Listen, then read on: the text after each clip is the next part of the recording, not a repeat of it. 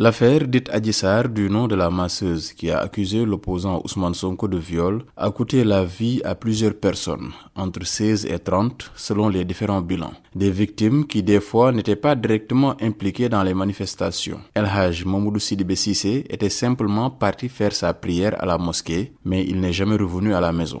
Le témoignage de son frère, Abdoulaye Ba.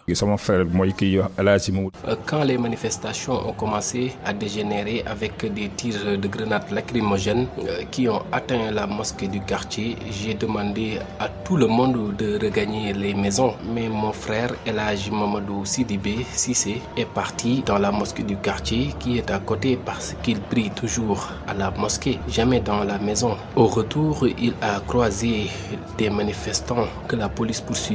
Le premier tir des policiers a laissé un impact dans le mur et l'autre a malheureusement touché mon frère et il est décédé suite à son évacuation à l'hôpital.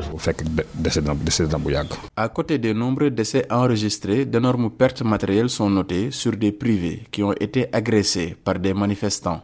Pap Ndaou a vu sa boutique partir en fumée. Cette situation, je l'ai vécue de manière très difficile, comme tous les autres d'ailleurs. J'ai investi beaucoup d'argent et pour une histoire qui ne me regarde guère, j'ai perdu beaucoup de millions. Je ne pouvais pas prévoir qu'il y aurait des bandits parmi les manifestants, puisqu'ils étaient tous encagoulés. La paix n'a pas de prix et ces derniers jours nous l'ont montré. Malgré que ma boutique a été vandalisée, je prie pour que la paix revienne. Mamingom est sidérée par ces événements. Elle a vu son investissement d'environ trois millions de francs C F A saccagé, des efforts sur plusieurs années réduits à néant. C'est vraiment un désastre. J'ai colmaté de gauche à droite pour pouvoir mettre en place ma boutique. Et aujourd'hui, il n'en reste rien. Tout est parti avec les manifestations. Ils ont pris tous mes tissus et des tissus de valeur, je vous dis. Manifester, ce n'est pas voler. Et c'est inadmissible. Je ne peux pas évaluer tout ce que j'ai perdu. Mais ça avoisine les trois millions. Non.